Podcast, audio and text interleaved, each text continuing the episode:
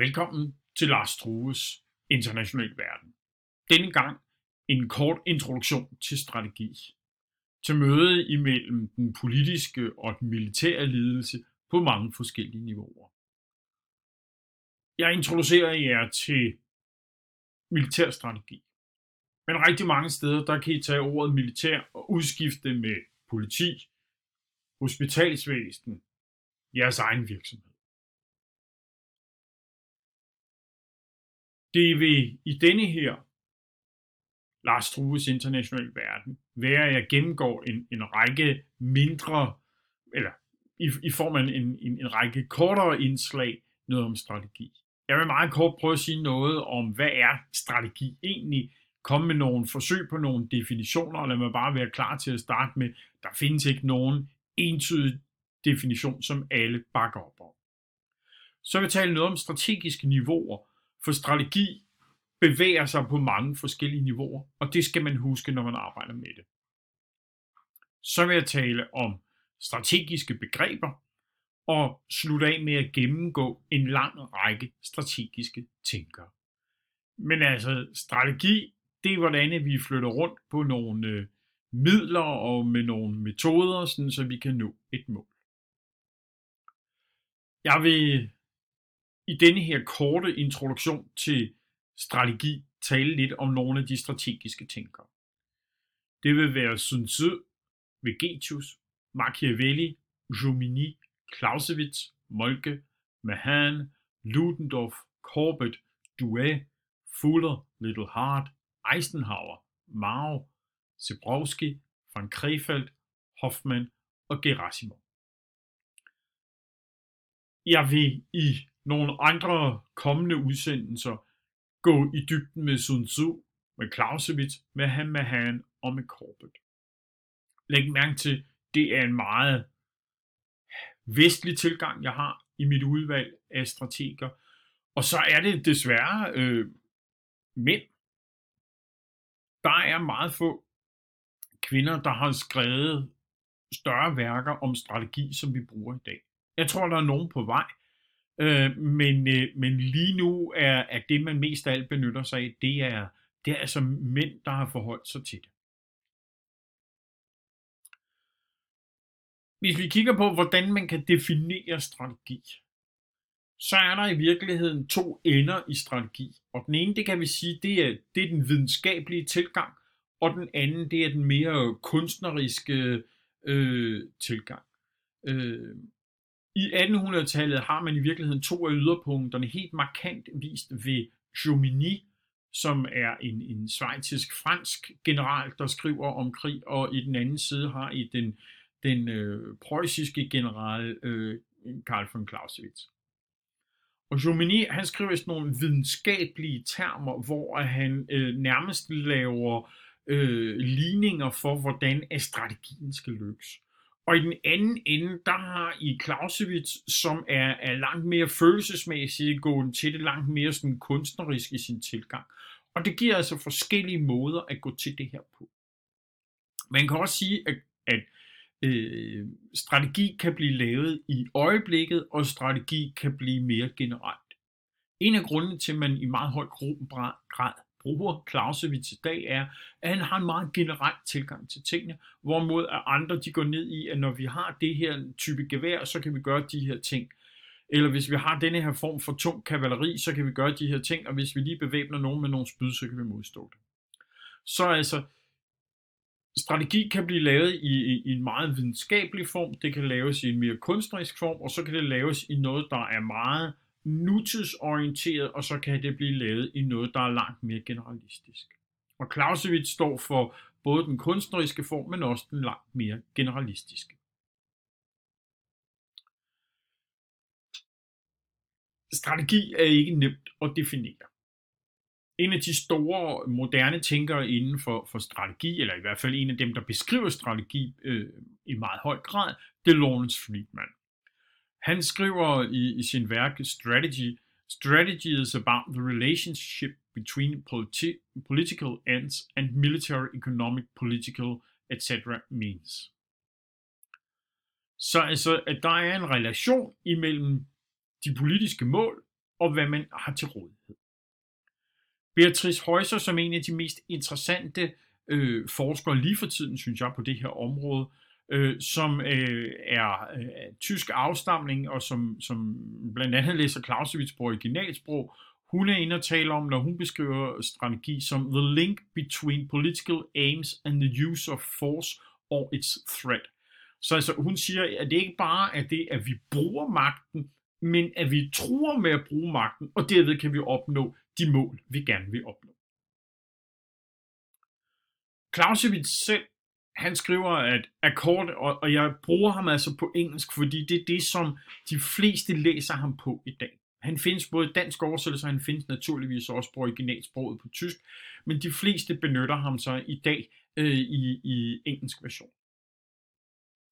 Han siger, according to our classification, then tactics teaches the use of armed forces in the engagement. Strategy is the use of engagements for the object of war.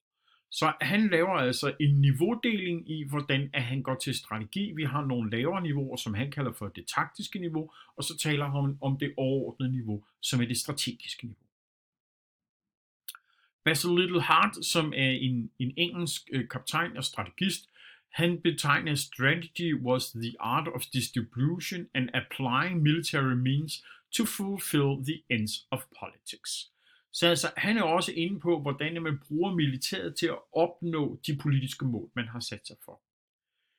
Endelig så er der Antoine-Henri de, de Jomini, øh, som taler om, at strategi det er les grandes opérations de guerre. Altså, at strategi er de store militære operationer i krig.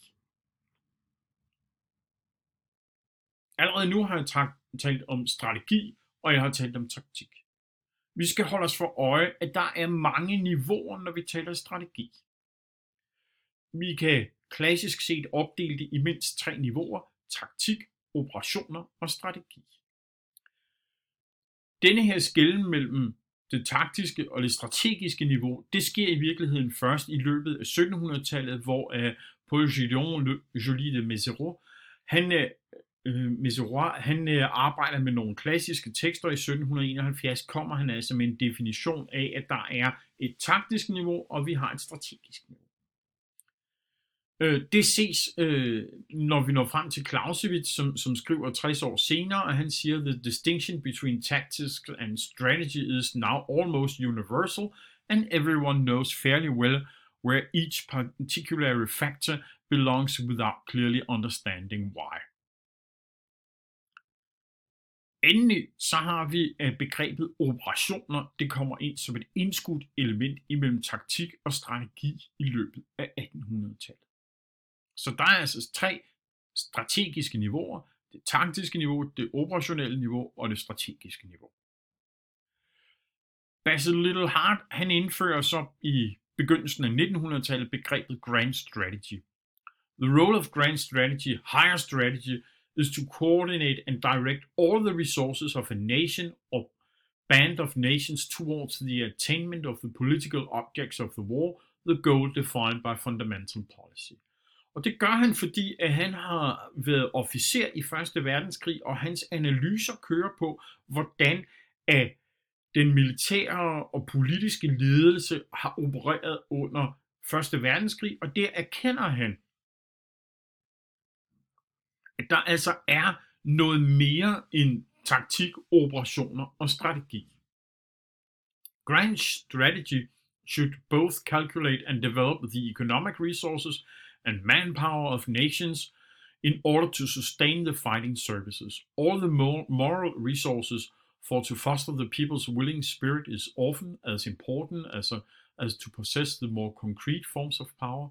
Grand strategy too possesses um, should regulate the distribution of power between the several services and between the services and industry. Moreover, fighting power is but one of the instruments of grand strategy, which should take account of and apply to power of finance pressure and not least of ethical pressure to weaken the opponent's will. Så altså, vi har taktisk niveau, operativt niveau, strategisk niveau, og ovenover det har vi Grand Strategy, hvor hele nationen eller flere nationers forskellige strategier inden for forskellige områder bliver koordineret.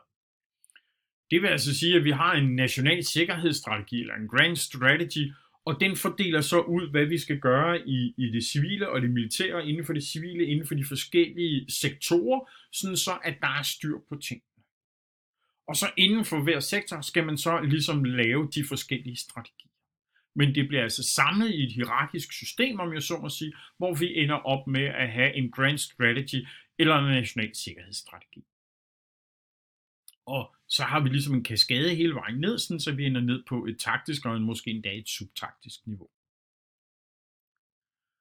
Der er en kobling imellem det politiske og det militære, som man skal holde sig for øje, når man kigger på beslutningsprocesserne. Og det er altså, der sker en politisk beslutning om, at vi vil gøre et eller andet. Og militæret udfører det så. Og så ser vi nærmere på, at vi har en, en effekt af det, som militæret har udført, eller politiet, eller sundhedsvæsenet. Og så kommer der en tilbagemelding til det politiske system, hvor man så må overveje, passer den strategi, man er i gang med, og så kan man gå videre i en politisk beslutningsproces igen. Det er meget vigtigt at holde for øje, så for øje, at i demokratier, der er det altså sådan så, at det er den politisk valgte ledelse, der står øverst her. Og det er dem, der bestemmer, hvad det er, der sker. De bestemmer, hvordan at man skal gøre tingene, og man skal ændre retning. Det er kun i diktaturer, at vi ser, at politikken er underlagt militæret. Når nu jeg har talt om det taktiske, det operative og det strategiske niveau, så bliver vi nødt til lige at, at vende tilbage til, til Første Verdenskrig. For noget af det, der sker under Første Verdenskrig, er, at øh, den tyske generalstab har udviklet begrebet operationen, operationer. Og de siger, at når vi går i krig, så går det hele hen og bliver til operationer, og så skal vi ikke blande øh, det politiske niveau ind, men vi kører det hele ned på operationsniveauet, og når krigen så er slut, så overdrager vi det så igen til politikerne. Det gjorde begrebet operationer øh, i, i en vis periode efter 1. verdenskrig havde det lidt svært. Men altså, det er kun i diktaturer, øh, hvor at det er militæret, der får lov til at bestemme det hele. Man kan inddele strategi i enormt mange niveauer. Den amerikanske forsvar har i US Army Field Manual 3O Operations defineret en lang række forskellige niveauer, hvor de så ligesom forklarer, hvordan at tingene ser ud. Det er et eksempel fra, fra øh, Operation Desert Storm, altså den første Golfkrig, den første Irakkrig, kaldte det VIV. Og der kan man tale om et taktisk niveau, et operationsniveau og et strateginiveau. Øh, og hvis vi starter helt oppe på, på national øh, politikniveauet ind under strategi, jamen så er det, at man beslutter sig for, at man vil genskabe øh, den øh, magten i, i, i Kuwait og smide, smide irakerne ud. Og så laver man en, en, en strategi for det operationsteater, man er ude i, øh, og det er, at man vil øh, ødelægge de irakiske her syd for Øfrat. Og det går så videre til at blive til en kampagne på det strategiske niveau, hvor vi nu er på overgang imellem strategisk og, og operativt niveau, hvor man så udvikler Operation øh, Desert Storm. Så kommer vi ned på det operative niveau, hvor man så har hovedoperationen, major operations. Der er det for eksempel, at den tredje armé øh, skal angribe øh, for at ødelægge republikanergarden. Når vi så kommer ned på det taktiske niveau, så kan man begynde at diskutere, hvor, hvor, hvor langt ned skal man så gå, øh, og hvornår opstår der måske noget, der hedder det subtaktiske niveau. Men hvis vi ligesom så siger, jamen så kommer vi ind i, i, en, øh, ind i, i, i selve kampen, ind i et slag, øh, og der vil det, det syvende korps, øh, de vil angribe den øh, 21. nej det 12. undskyld, øh, irakiske korps øh, og den republikanske garde. Og når vi så kommer ned i, i selve slaget, i, i, i, i træfningen, så er det, at øh, så har vi, at, at øh, man kæmper mod en, en, en division, og så nede på, det, på, det, på, på enhedsniveau, så har vi, hvordan er, er en kampvogn, øh, den så udfører den opgave, den har.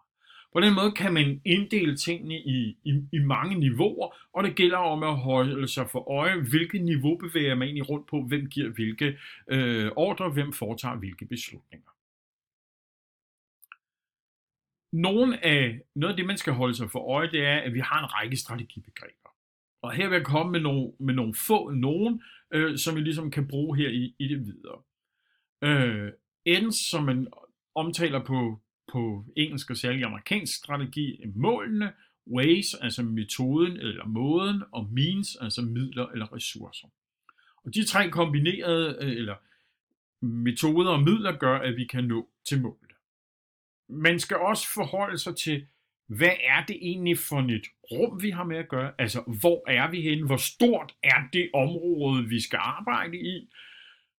Hvad er tidshorisonten i det her? Og endelig så skal man forholde sig til, risi, øh, til risk eller risiko. Det er sådan nogle grundlæggende begreber. Husk dem lige, når vi taler i det videre. Nu vil jeg kaste mig over nogle af de strategiske tænkere. Det er en kort gennemgang de af jer, der ser det som et PowerPoint-show, vil få sådan en tænker, en slide, øh, og vi starter tilbage i det antikke Kina med Sun Tzu. Øh, lad os bare sige, at der er en ret usikker datering på ham. Vi siger cirka 500 før Kristus. Øh, der er ret meget diskussion af det her en mand, der har skrevet det her, eller er det flere. Han definerer ikke, hvad strategi er.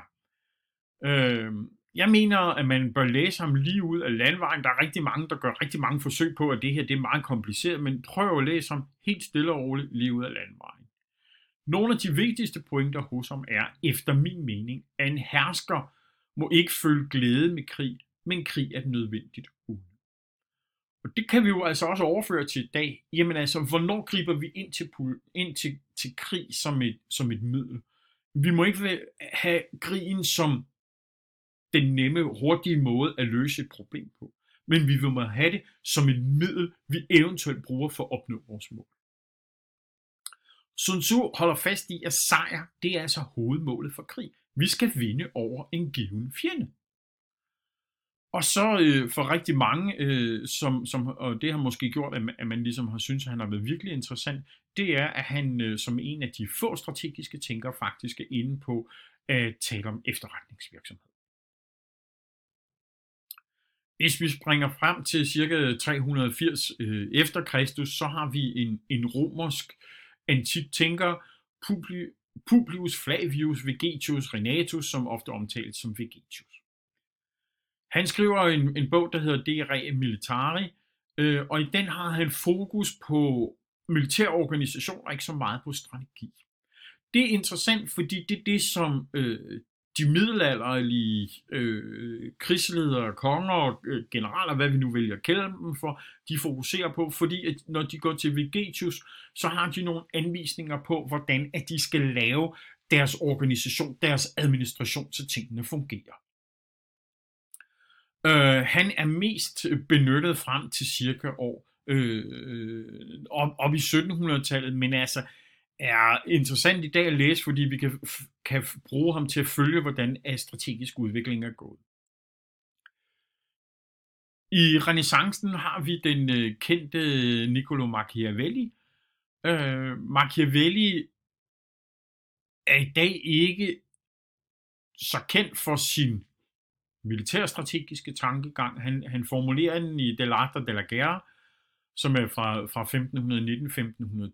1519-1520, Øh, nogle af de interessante ting der i det, at han øh, anbefaler for eksempel brugen af udskrevne soldater, altså lokale borgere, som man skal bruge i militæret, og ikke øh, datidens legesoldater. Og han taler meget om, hvordan der er behov for orden og disciplin. Det passer jo rigtig godt til det, jeg lige sagde med om Vegetius, at det er, det er strukturerne, man, man kigger på. Øh, og Machiavelli, øh, både Dell'Arte della Guerra og, og øh, i princippet, øh, altså fyrsten, bliver læst i hans samtid, og vi ved herhjemme, der læser blandt andet Christian den anden, øh, den danske konge, der han læser i hvert fald øh, fyrsten. Nu laver et stort hop. Der er en masse strategiske tænkere i løbet af 16. og 1700-tallet. Den franske Marshal de Saxe, øh, Frederik den Store af Preussen, Der er rigtig mange, men de er ofte meget, meget lukket inde i deres samtid, og kan derfor være svære at læse i dag, så det giver mening i forhold til moderne strategisk tænkning. Jeg vil gerne stoppe i, i, øh, ved, ved en, som, som for mig er en af de mest interessante øh, militære tænkere, nemlig baron Antoine Henri de Jomini. Han lever fra 1779 til 1869, og han er altså tjenestegørende under øh, de franske revolutionskrige og Napoleonskrigene, og han går hen og, og former militærstrategisk tankegang i 1800-tallet. Han er ham, man ligesom har som en lille lommebog, hvis man er den dygtige officer, det er ham, man læser i høj grad. Han er fransk-svejtisk general, der øh, blandt andet går i russisk krigstjeneste. Han har rigtig meget stabsarbejde og udvikler den russiske stabsskole. Og det vil sige, at læse ham, det var altså læse, hvordan en lærer prøver at lære sine elever, hvad de skal gøre. Derfor er han efter min mening rigtig interessant at gå til, fordi han gør sig nogle fornuftige tanker, og han gør et forsøg på ligesom at bringe det videre til folk. Han skriver præcis de l'art de la guerre, des principales combinations de la stratégie, de la grande tactique et de la politique militaire. Det er der ikke kan fransk, og det er helt jorden, man ikke kan det. Jamen hører jo efter ordene strategi, la grande tactique, den store taktik, og politik militær, altså politisk øh, øh, militærpolitik. Essensen i det er, at han går altså ind og laver nogle ret gode øh, analyser af, hvad krig er. Øhm, han er en mand af sin samtid, og det vil sige, at revolutionskrigen og Napoleonskrigene fylder meget, men det vil også sige, at videnskab fylder enormt meget hos ham. Han, øh, han laver derfor altså nogle diagrammer, hvor man kan se, hvis man går fra, fra at skulle øh, dreje en enhed øh, 90 grader, hvordan gør man det så? Øh, han, der er øh, tegninger i, i hans øh, bog, hvor man ligesom kan, kan se, hvordan der formationer skal være, hvor det nærmest er som at se på et stykke matematik.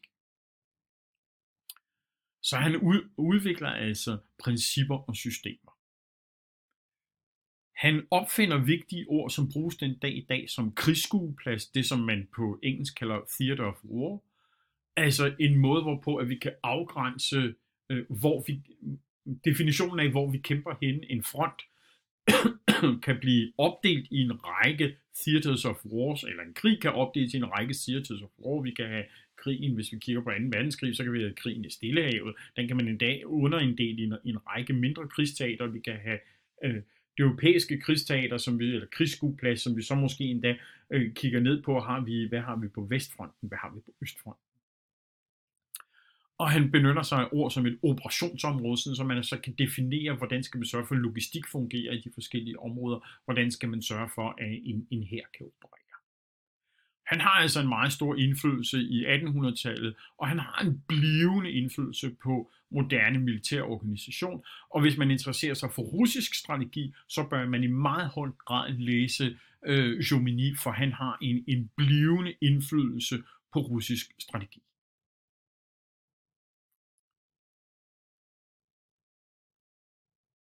Men nok den mest kendte militære strateg, det er Karl von Clausewitz der laver en, en, en særlig øh, Lars Trues internationale verden her på Atlantsammenslutning, hvor jeg går i dybden med Clausewitz.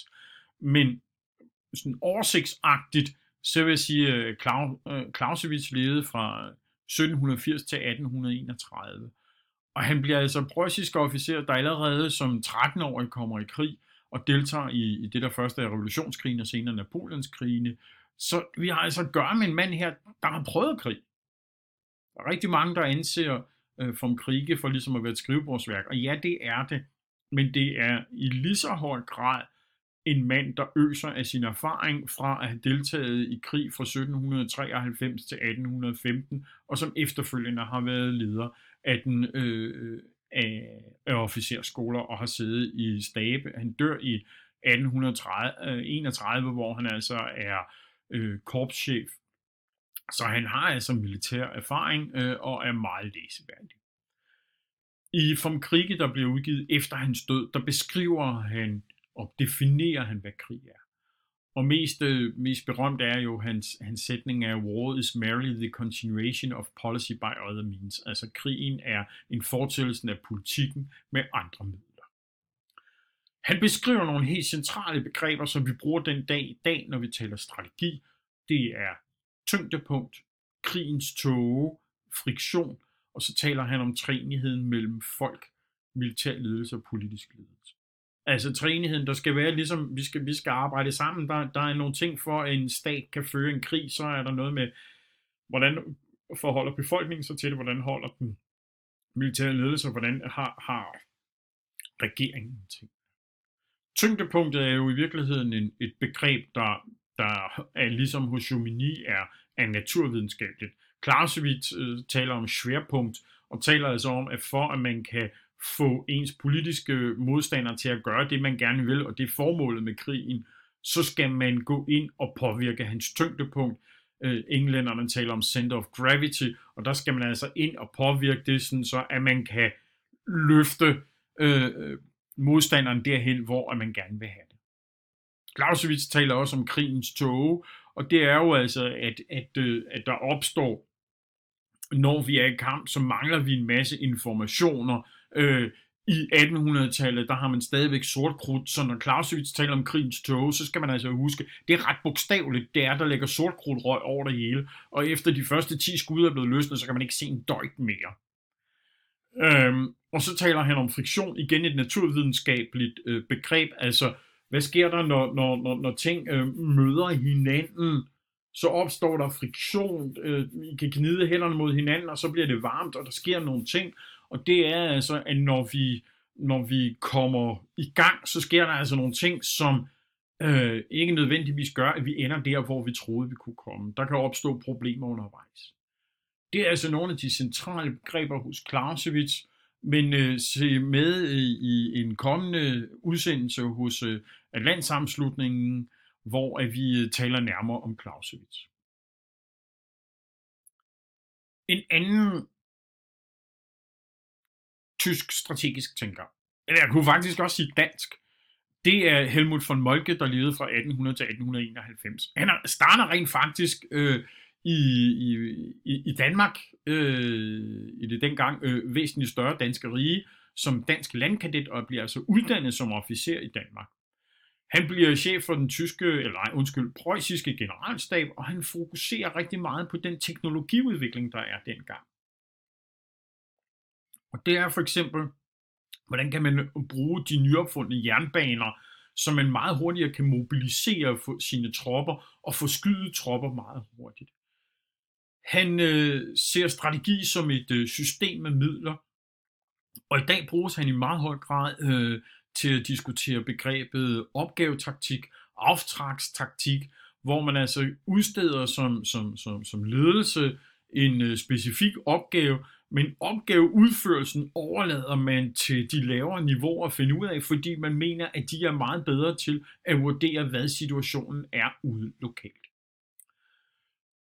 hans militære ledelse er med til at gøre Preussen og, og kort efter Tyskland til en af de førende europæiske militære magter, og rigtig mange spørger ham, hvordan øh, kan det være, at han er i stand til at få Preussen til at vinde over Danmark, Østrig, Frankrig, øh, og han peger selv på, at han læser Clausewitz, og det ved han med til at lancere Clausewitz som den tænker, man skal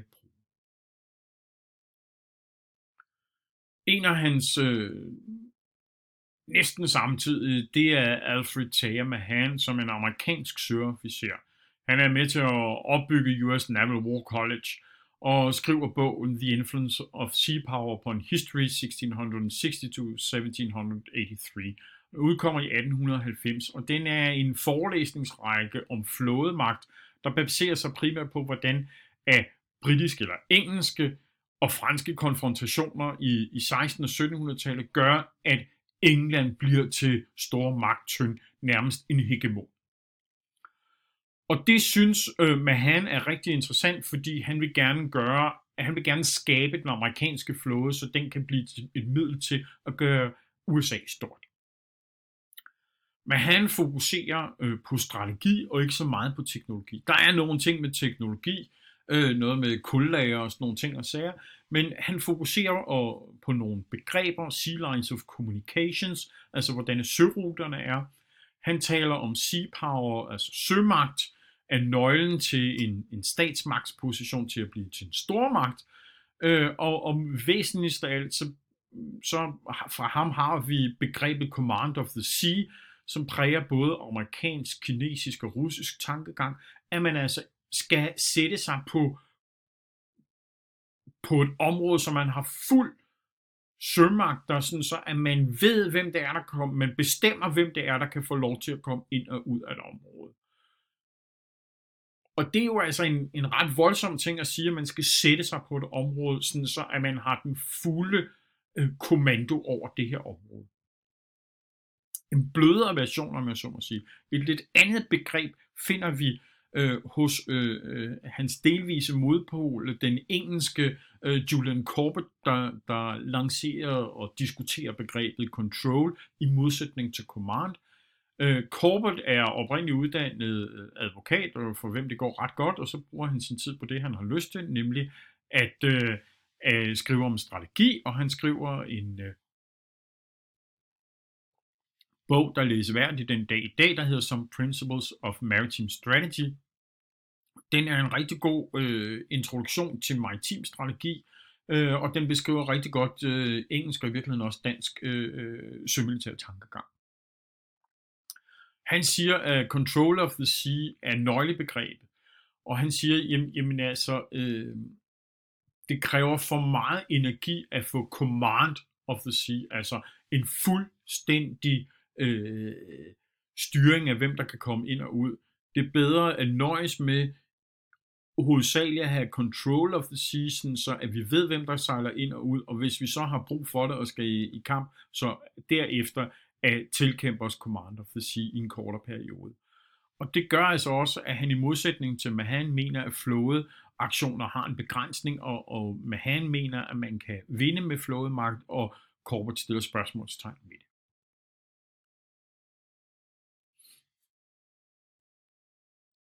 Efter Første Verdenskrig, der har vi en, en række militære tænkere, som overvejer, hvad skete der egentlig under denne her krig.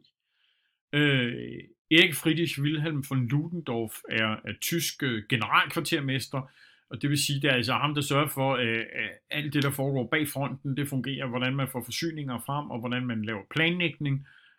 Og han skriver i 1936 bogen Der totale krig, hvor han siger, at for at Tyskland skal kunne vinde en krig, eller for at man skal kunne vinde en krig, så bliver man nødt til at lave en total mobilisering af staten på alle niveauer, og ikke kun ø- økonomisk og byråkratisk, men også mentalt. Og det er det, som vi genfinder i, i Nazi-Tyskland, og, og i, særligt i, i Goebbels øh, berømte tale, Volt ihr den totales Krig, som altså er mobiliseringstalen under 2. verdenskrig i Tyskland. Den totale krig er et begreb, som man vender tilbage til gang på gang på gang i militærstrategisk tankegang. Hvor langt skal vi gå i vores mobilisering af samfundet, når vi er i en krise eller krig? Og der er der altså en, en hel del, der peger på, at vi har behov for en total mobilisering og en total krig. Og der er Ludendorff en af de, de største eksponenter for det. Hans samtidige strategiske tænker, det er Guilio Douai, som er fra, lever fra 1869 til 1930, og som er italiensk øh, general. Øh, han, øh, de, de italienske offensiver ved Isonzo, hvor man er 12 styks, de inspirerer ham til at se på den teknologiske udvikling. Altså det er et blodbade kampene imellem østrigsk, øh, ungarske og italienske styrker, og ofte øh, oppe i, i, i, øh, i, i bjergterræn, og det er modbydeligt, og der dør urimelig mange mennesker. Og Due, han, han tænker på, at med strategiske bombefly, der kunne man overvinde den fordel, som defensiven med maskinkanoner og kanoner havde, øh, og derved øh, flytte, øh, flytte tyngdepunktet, flytte, hvordan man kunne afgøre krigen, hvis man nu benyttede sig af strategiske bombefly. Han laver nogle beregninger, hvor han siger, at altså tre bombefly, Øh, de kunne have øh, bomber med sig svarende til slagskibs bredside, og det vil sige, at han altså siger, at det er kosteffektivt at benytte sig af, øh, af de her øh, bombefly, øh, og, og han lancerer det i Il Dominio della de øh, Leria, The Command of the Air, og det går i virkeligheden hen og bliver til det begreb, som vi bruger den dag i dag om air power. Hvordan kan vi vinde, hvordan kan vi afgøre tingene fra luften? Og det er altså en bog, der går tilbage til 1921. Endnu en første verdenskrigsofficer af John Frederick Charles Fuller, som levede fra 1878 til 1966. Han er øh, en af de meget spændende engelske generaler, som bliver stabschef i Royal øh, Tank Corps, da det bliver stiftet. Altså det, det er helt nystiftede øh, tekniske vidunder, nemlig øh, tanken, kampvognen, øh, og han gør sig altså tanker øh, i løbet af, af de sidste to år af, af Første Verdenskrig 1917-1918 om, hvordan skal man egentlig bruge de her tanks. Og det gør, at han beskriver mekaniseret krigsførelse som, som en af de første, øh, og, og skriver blandt andet uh, The Foundation of, of the Science of War i 1926.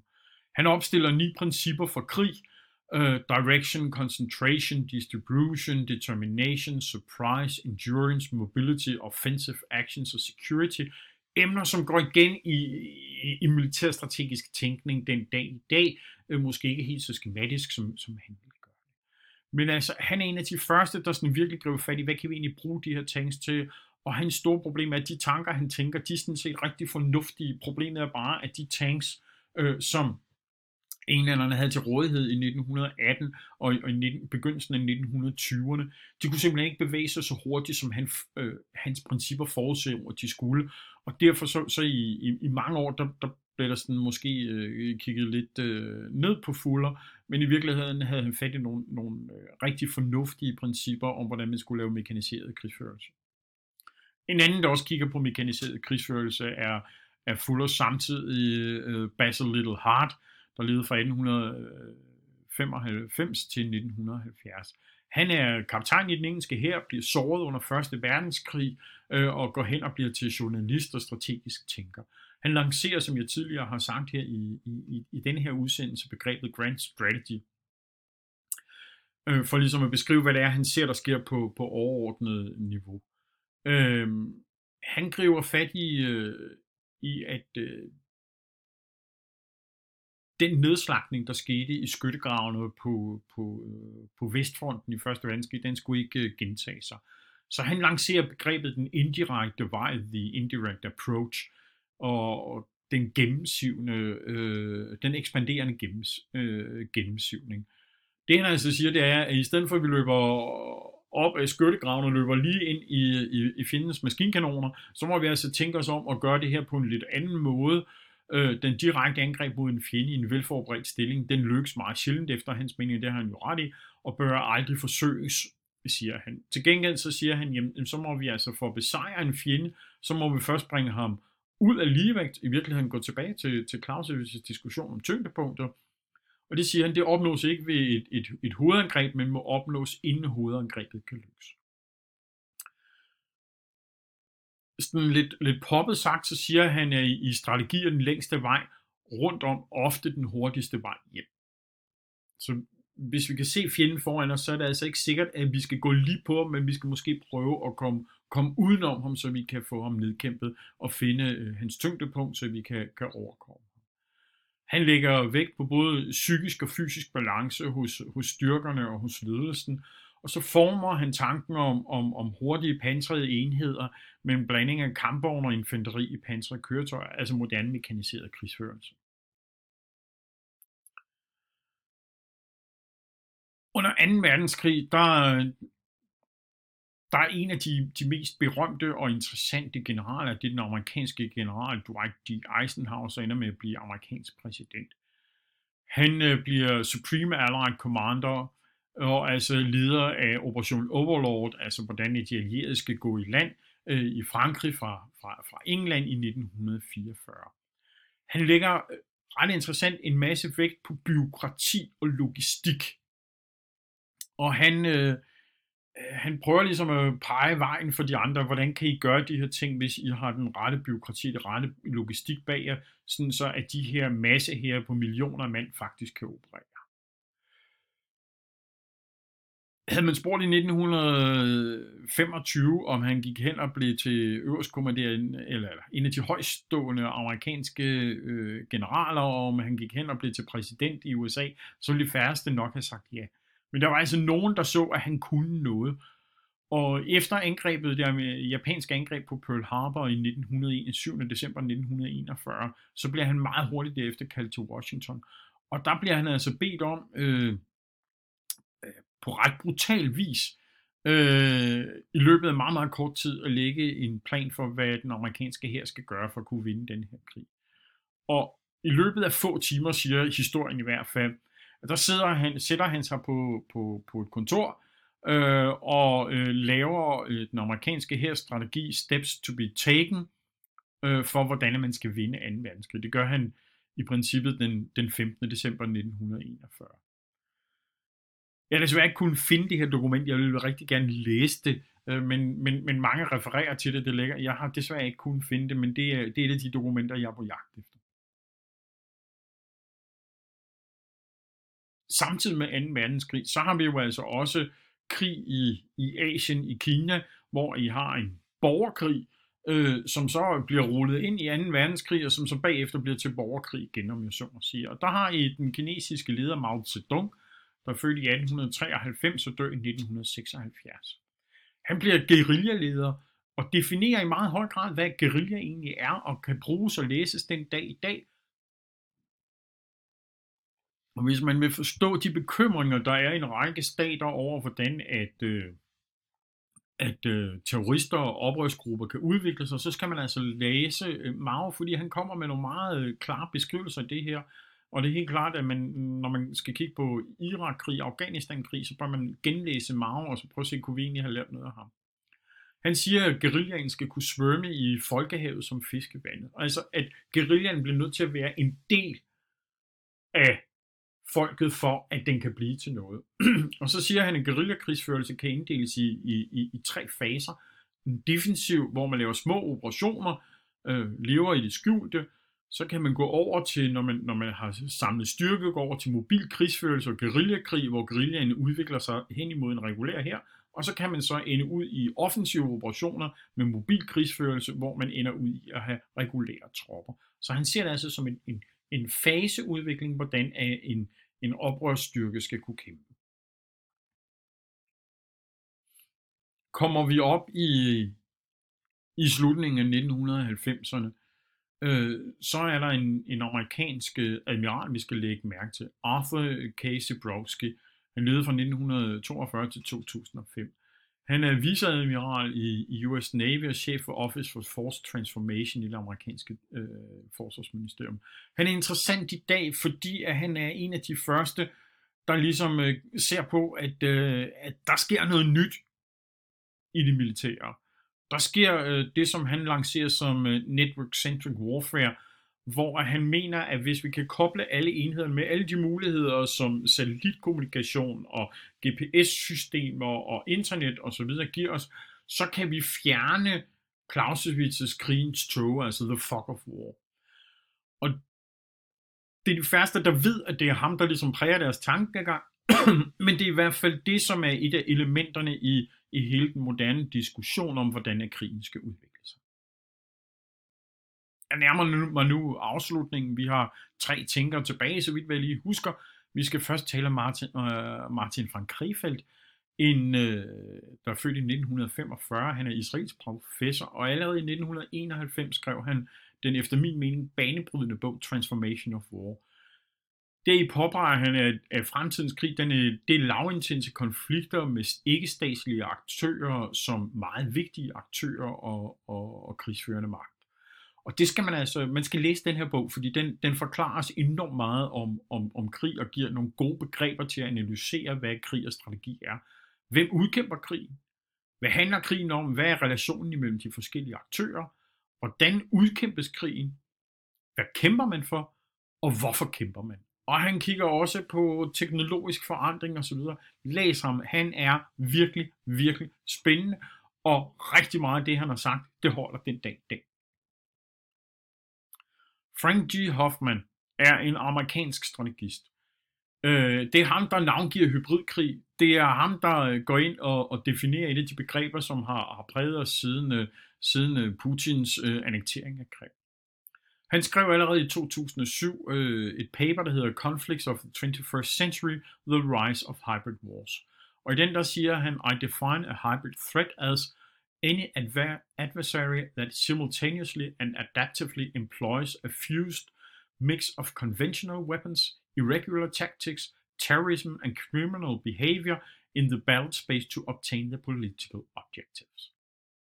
Så Hoffman, læs denne her, den er på under 100 sider. I får meget hurtigt en, en, en forståelse af, hvordan de grundlæggende elementer i, hvad hybridkrig er. En anden, der også taler hybridkrig, det er Valery Gerasimov, den øh, russiske generalstabschef, øh, som i 2013 skrev øh, en, en artikel i et øh, russisk militærtidsskrift, øh, og i dag der, er der, så, der har vi så ligesom døbt det, han beskriver som, som Gerasimov-doktrinen. Og det er at han beskriver, hvordan at krigsførelse er, og hvordan at man måske kan påvirke ens modstander. Øh, og han skriver, a perfectly thriving state can, in a matter of months and even days, be transformed into an arena of fierce armed conflict, become a victim of foreign intervention, and sink into a web of chaos, humanitarian catastrophe and civil war. Og det er jo basalt set det, der skete på Krim. Det var sådan, som øh, man brugte små grønne mænd, altså russiske styrker uden øh, skulderdistinktioner, uden angivelse af militær rang osv., til at overtage, øh, til at overtage dele af Ukraine. Øh, prøv at finde hans artikel, den er interessant at læse, fordi den giver en god beskrivelse af, hvad det er for en form for moderne konflikt, vi kan se øh, blive udkæmpet. Det var landsammenslutningens øh, Lars Troves internationale verden, book os til et foredrag, book os til en masterclass, få noget ud af det her, brug os, skriv til os. Tak fordi I var med. Vi høres ved.